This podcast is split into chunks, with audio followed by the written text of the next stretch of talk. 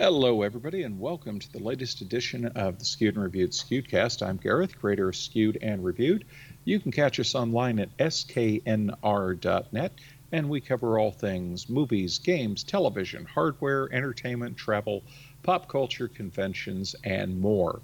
We also have our quarterly magazine, Skewed and Reviewed the magazine. The newest issue will be out at the end of the month. We're just putting the finishing touches on it, and we've had to kind of put it on hold for a bit because we will be uh, doing some travel uh, coverage coming up. So we have to wait to get that in. And of course, WonderCon 2021, we want to make sure that uh, that is fully covered. And then, of course, we are on Pinal, P I N A L Central.com.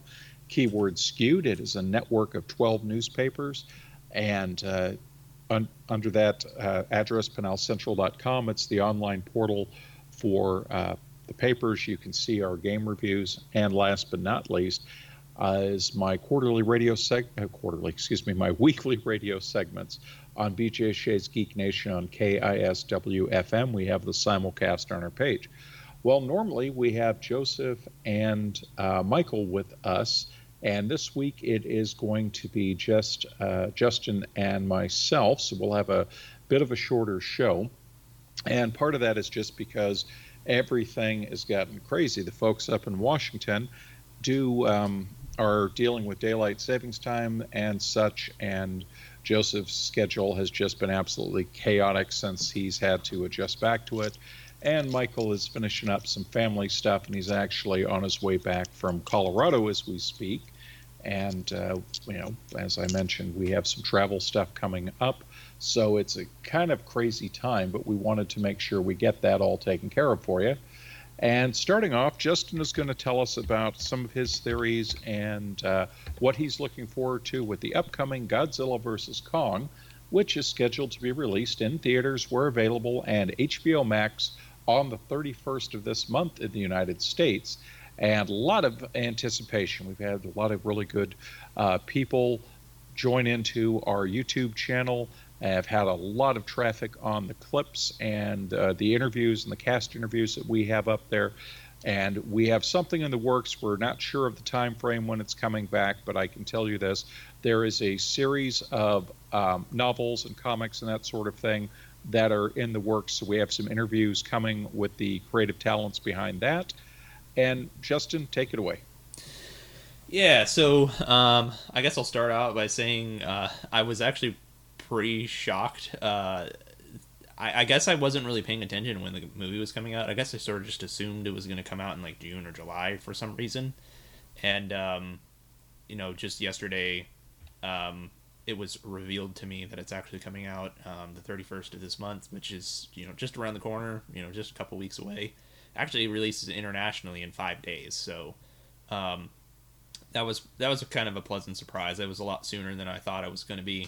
Um, you know, uh, we the last time we spoke about this, uh, I, I offered a theory, and you know, for for for anybody who's like really concerned about what the what the big twist is going to be, I would probably skip ahead just a little bit because um, you know I think the marketing material all but confirms it now um, that uh, the the big kind of conflict in the, in the movie is, is really not going to be Godzilla vs Kong. I'm sure that's going to be in there, but um, you know just how just like a lot of these things go you know there's going to be you know you're going to have your people who are rooting for kong you're going to have your people rooting for godzilla. Uh, they have to have a um, a shared antagonist uh, because there's no way that the, the filmmakers are going to uh, just definitively make one one the good guy and one the bad guy. Um, yeah a lot of the trailers kind of make Godzilla look like he's the antagonist in the in this thing. Um, but I think that's going to just be some clever misdirection. Uh, I think a lot of the movie will probably be set up to look like that. Um, but you know, you got your Godzilla fans, and you you can't you you can't just make a movie where you know Kong is your hero and Godzilla is your villain. Um, in this day and age, it's just you know it would be kind of a bold idea, but that's not that's not how it's going to go. Um, I you know again if you're really concerned about the big twist, skip a, skip forward about a, a minute or two. But the the twist is going to be that uh, Mecha Godzilla is is the real villain. So you know, the movie's going to be set up as, as Godzilla vs. Kong, and then they're going to have a shared antagonist. Um, you know, later in the movie with Mecha Godzilla, there was a recent trailer a couple days ago, a pretty short one minute trailer on IGN that uh, had one shot at the end where I think it's either Kong or Godzilla's eye, and you can see a, a reflection in it, and it's very clearly it's uh, it's Mecha Godzilla. Um, so you know, I'm I'm excited.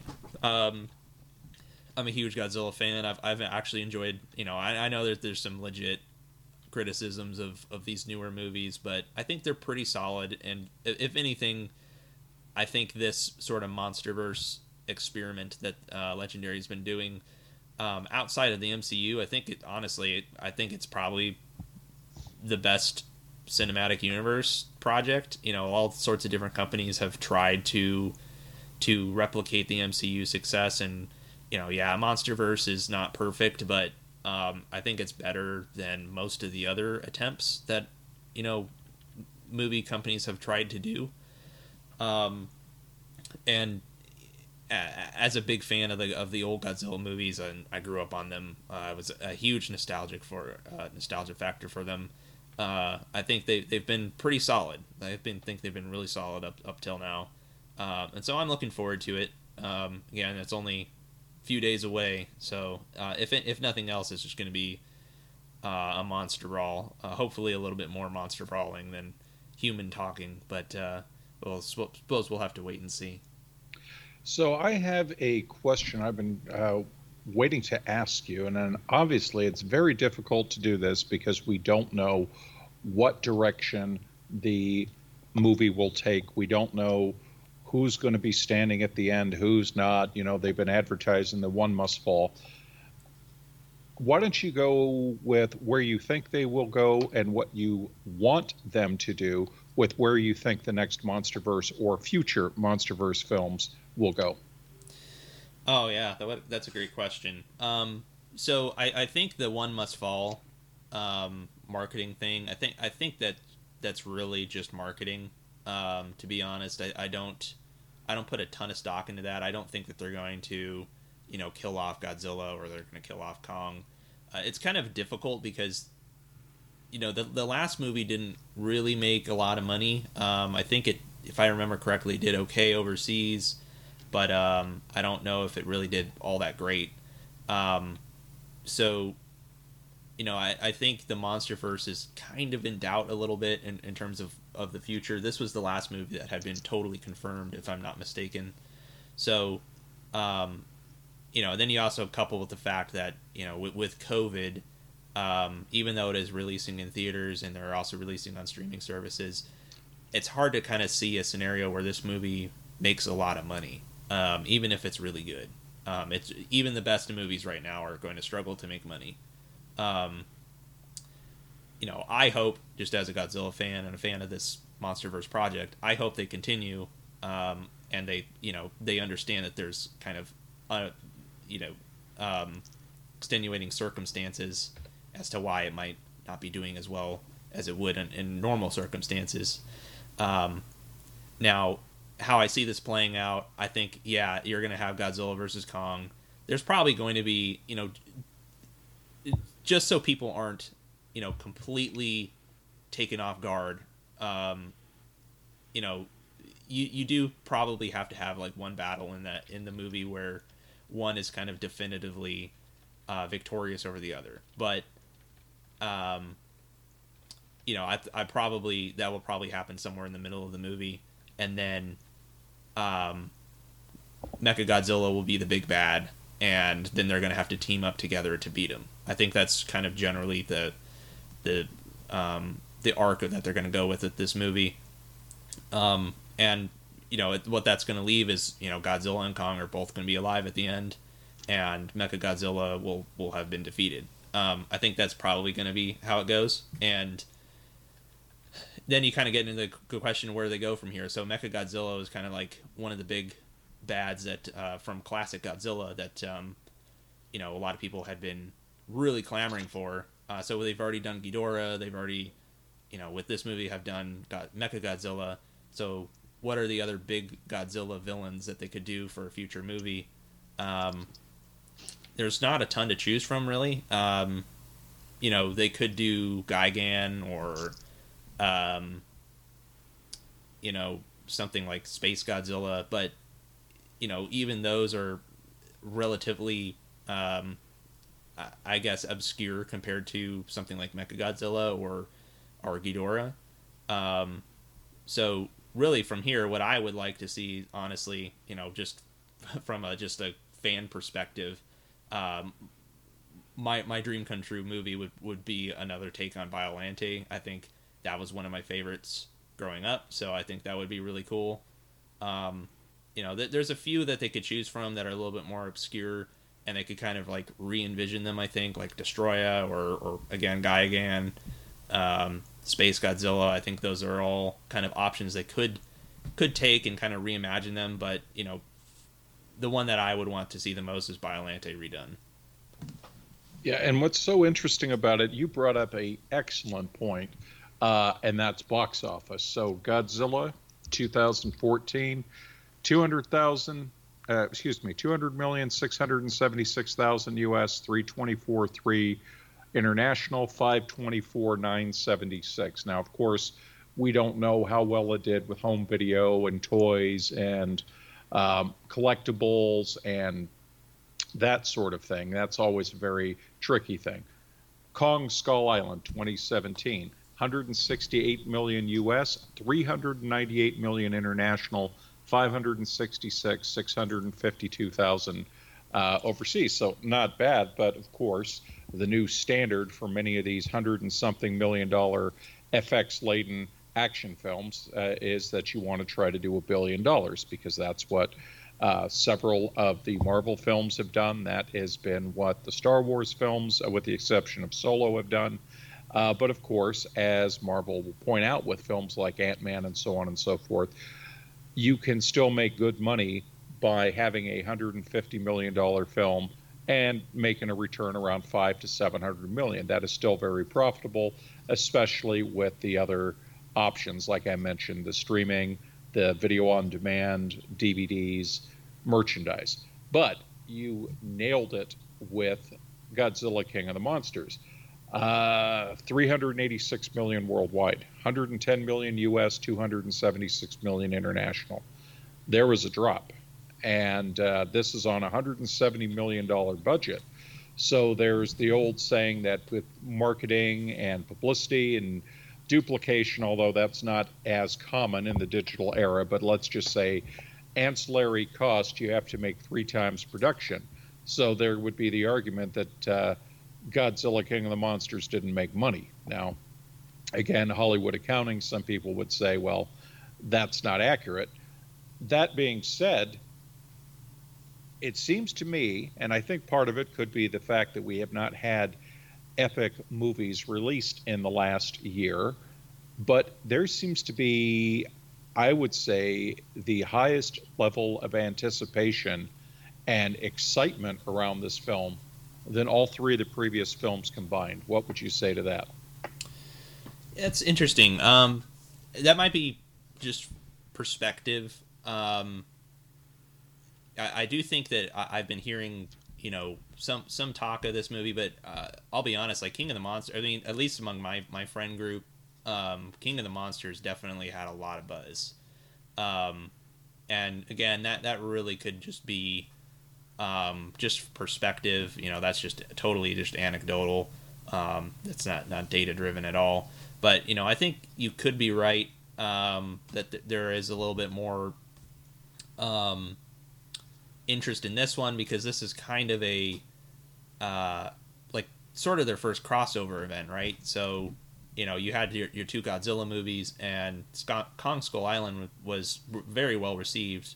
Um, so this is like you know you kind of get that same kind of buzz that you get with um, say a uh, like a Marvel movie where you get you know oh I saw Thor in you know Thor and uh, Iron Man and Iron Man, and now they're in a movie together. There's something that's kind of exciting about that, and I, I think they're they're kind of banking on that a little bit. But again, um, not to be dour. I mean, I really want this movie to do well. I want the MonsterVerse to uh, to continue, um, but I I don't I the circumstances of releasing any movie nowadays is very tough. So I, I it's it's very difficult to see how it's going to make money um, or a lot of money. I mean, I, I could be totally proven wrong on this, but um, you know, making movies or making money off of streaming services for a big budget movie like this just seems very very difficult and you know people are still not going to go to the theaters uh, at least right now. Um, you know that that might change. Maybe they'll do like a thing where they re-release it in theaters um, down the line like when when theaters are more normal. Uh, i'm not quite sure what they're going to do. My hope is that regardless of how how it does, I mean, I, I hope that Legendary understands that you know there isn't really any good way to release a movie right now um, in theaters or or really in any circumstance and make make good money. So even if it doesn't do well, I hope they they don't take the wrong message from that. I guess. Uh, but I think you might be right. I think I do you know, I do know that there's there's a lot of people who are very excited about it. Um, I, and I really do hope it does well. And that is going to be so interesting because we have California, we have uh, New York, and we have other theaters uh, that had been closed for a while open. Yes, they're running on reduced capacity, but I've seen a trend on social media of people saying, look, if we're at reduced capacity, I can put my mask on, I can space out from people for a couple of hours, I can watch the movie. I'm okay with this.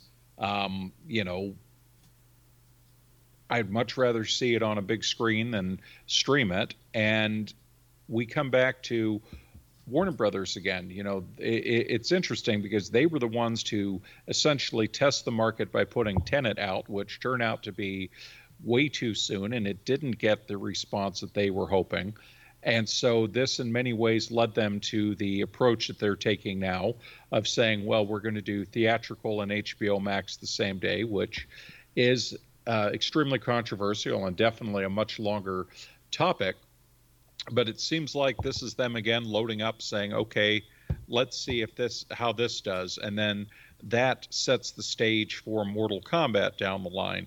And you know, it's ironic because just last week Disney essentially said, hey, you know, we're going to wait until literally the last minute on Black Widow to decide whether or not uh, we delay it, whether we put it theatrically, whether we do theatrical in a paywall like we did with Raya and the Last Dragon. And so, you know, again, this is the big test case. It's going to be all eyes are going to be watching this to see what kind of audience reaction it gets in terms of who is going to the theaters, how often they're going, and, uh, yeah, I think it'll definitely be a test case because if it does badly, I think you're going to see a lot of these planned releases for down the line um, pushback. And by badly, I mean no significant increase in HBO Max um, subscriptions. I know that you have that, they'll have to watch out for people signing up and then dropping it right after they watch the movie, but that's, you know, that's neither here nor there. I think the fact is it it, it does give very good um, anticipation, vibes, and something for fans who've been starved for quality theatrical escapism to look forward to. Moving on, we are going to now have a look at uh, the next installment in the new Doom uh, series. And this is The Ancient Gods Part 2 for Doom Eternal, which uh, just dropped the other day, and Justin has powered through it. So, Justin, give us your thoughts on this and where you think they might do next with the franchise, please. Yeah, so uh, I did uh, complete the game just last night. Um, oh, new... can I ask real quick how long it took you, uh, play wise, to go through this one? Oh, um, not that long. It was probably like three, maybe three or four hours. Um, and how long did part one take you?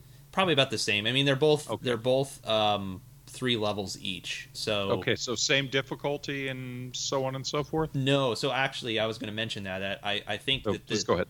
The um, the final DLC was significantly easier than the first one. Um, and I, I was slightly disappointed by that. I, I was hoping that they would kind of continue the the pressure. I, I don't think there was a way to make it more difficult than than the first DLC because I, I would argue the the first DLC was as difficult. The entire DLC was as difficult as the um, the optional gore nests, um, the ones that were, you know, pretty much hyper challenges. Uh, I would I would say that like the Ancient God Part One kept the pressure up the entire time and was was as difficult as as those optional gore nests. The Ancient God Parts Two is difficult. It's cha- it's probably I would say it is more challenging than than the base game. Um, but I, I, I didn't have to. There was one part in the Ancient Gods Part One where I had to turn. I didn't turn the difficulty down, but I did accept the, you know, the super hyper armor or whatever, um, at a at a part, um, just because I, I was just I was dying so quickly that um it was I didn't with my skill level it just was not possible you know without a little bit of help. I didn't have to do that with the Ancient, Gods Part Two. It was um, it was challenging, but um, you know, it it was a little bit more balanced, which I think for a lot of people, uh, that's kind of what they were looking for and asking for. Um, but it was good. I mean, I, I when we were talking about this last time, I was saying I was, you know, hoping that they would kind of conclude the story, and I think that's exactly what they did. Um, they pretty much definitively. There's really nothing else they could really do with kind of what they've set up with the with this um, this particular iteration of the Doom story. Um, and I, I don't want to go into any spoilers, but you know, there's no real way to escalate uh, what what they've done. I mean, in Doom, when you boil down to it, is really just you know you killing demons, uh, and they they've done that really well.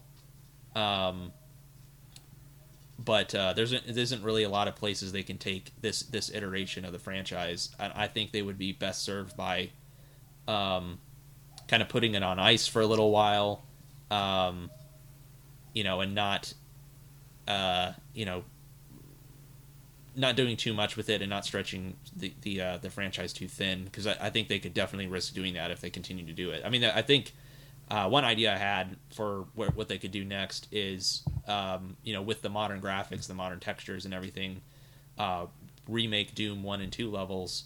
You know, I mean, all the assets are there. I mean, all the the uh, the enemies are there, and the gameplay is there. And I think a lot of people would pick up DLCs that are that are based on that. Um, but barring that, I mean, the thing that um, I got major Quake Four vibes uh, towards the end of the the DLC uh, Quake Four was a id Tech Four game that you know I liked a lot. I thought it uh, Quake Four was was excellent.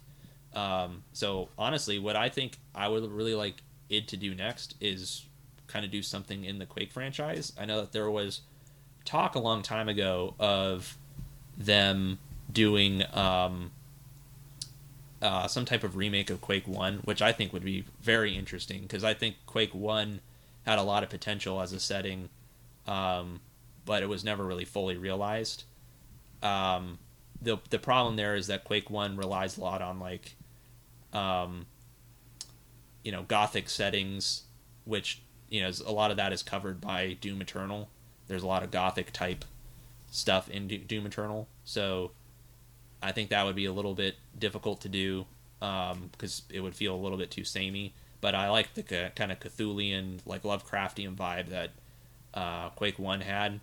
Um, but I think the, the the more likely one, and probably the one that I would lean a little heavier towards uh, uh, wanting to see, is um, a continuation of kind of the Strogg conflict from Quake two slash four. Uh, I was a big fan of Quake four, and um, you know I I kind of want to see them kind of continue that. And again, um, Doom Eternal, the end of it, I kind of got really heavy Quake four vibes of you know this very large battle kind of going on around you as you kind of continue through the level. And I think they could really do well with that franchise again. And I would really like to see them, uh, um, their their kind of new take on the Strogg. Yeah, I think that's going to be a very very um, interesting take because they are at the position right now where it appears they're going to put the Doom franchise on hold. So your choices for id are do you start a new franchise? Do you do Quake? Do you have a look at Rage 3 perhaps? and that's kind of where we're at. I can't think of anything else. I don't think they're going to go um, dusting off Wolfenstein, although you never know. That is always a possibility as well. But I think um, they've been pretty heavy on that in recent years. So where do they go next? That is always the great speculation. There are some uh, rumors going around that they may uh, indeed take part in the E3 Online that's going to be taking place in June. There have been some rumors, unconfirmed, that have been kicking around that they will announce Starfield and do a full uh, reveal and then announce that it's due out at the uh, later part of this year, barring any delays from COVID, that sort of thing. But again, all unconfirmed. One thing we got to look at the other day, and we're going to close the show on this, is PlayStation, Sony uh, gave a look for the new PlayStation VR controls. They announced that a new PlayStation VR to take advantage of the PlayStation 5's powers and abilities is coming. Obviously, not this year, uh, likely fall of next year. But we did get a look at the new controllers. So, Justin, um, why don't you tell us about these? Um, so they look interesting. Um, I I don't really know quite to know what to make of it. Um, I uh, VR is one of those things I've, I've really wanted to get into it, and um, but I have not yet. So I don't have a lot of experience either with the Move controllers or uh, really the, any of the other VR controllers. Um, so it's hard for me to compare this against, um, you know, what's currently there. But I have heard some difficult things about using the Move controllers and some criticisms of that. So hopefully that this is an improvement. It, they look they look strange, but you know, again, this is probably one of those things that uh, probably have to kind of get your hands on it to kind of see, um, you know, uh, how they feel. I think that's ultimately the most important aspect. The trick about it is that for those of you who haven't seen it, currently, if you use the PlayStation VR, you have to use the wand controllers, and they're uh, they're essentially two straight controllers that um, do have various buttons. They have triggers on them. They have the smaller X and O, excuse me, triangle, and such, and they have uh, rubber. Well, for lack of a better word, they are rubber spheres on the top, and those light up with various colors and that sort of thing. And you slip the strap over your hand. You know, think think similar to the original Wii and that they do have a um, you know they they link up with the camera controller and the headset and they allow you to do the hands and the manipulations and the firing and that sort of thing. The biggest issue with them is that movement is very difficult because you either have to do things like point a wand in a direction and a little arrow comes out and you squeeze the trigger to teleport to it or for certain shooters you had a um, there was for, um, a trigger device that you use for certain games that you could use that to move around and stuff. You see that with various shooters and stuff, but it could be kind of a cumbersome process. And what they've done now is they've they simplified it, and these are semi-spherical devices that you. Uh, stick over your hand and I, I guess for many ways i'm thinking like the hilt of a cutlass sword in that it's open ended, not closed, but it, it's something you stick your hand into. There's lots of room around the thumb, there's lots of room around the finger. You put your forefinger around the trigger, but you can use your thumb as a controller for um, the directional. Now, of course, it's going to have haptic feedback and other features. And what I looked at with this is okay, this could work really well in that if I want to move my hands, I can move my hands, I can move them around. But if I want to do a shooter, in theory, I could use my left hand, uh, my left thumb, to move the character around and use the uh, right hand to fire, or, you know, obviously there's triggers on both. It does seem like it has um, some more options. And of course, there are other buttons on there to work the menus and that sort of thing. They look very comfortable. They look uh, like they'll be very useful. It talks about how there's adaptive triggers on both. There's the haptic feedback, so that's where the tension level can change. It has finger touch detection, so it can detect your fingers without pressing in the area where you play.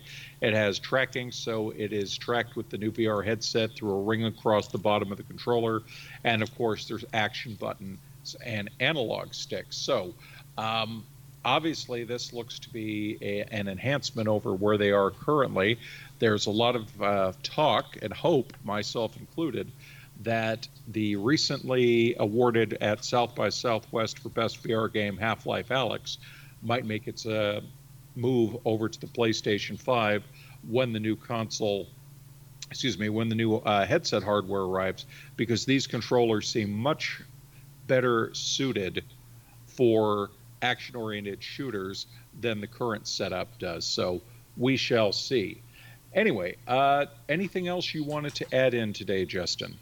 Uh, nope, that should just about All cover right. it. Well, that's going to do it for us this week. And, folks, I did want to mention we'll probably be uh, a bit later next week because we're going to record either Sunday evening or Monday evening because uh, I will be out of uh, out of the house, uh, just some various things and that sort of thing on Sunday, and just wanted to uh, make sure that we let you know so people are not wondering where everyone is Sunday night if we don't have the uh, new episode up at that time. Until next week, take care, stay safe, and have a fantastic one. We'll talk to you soon.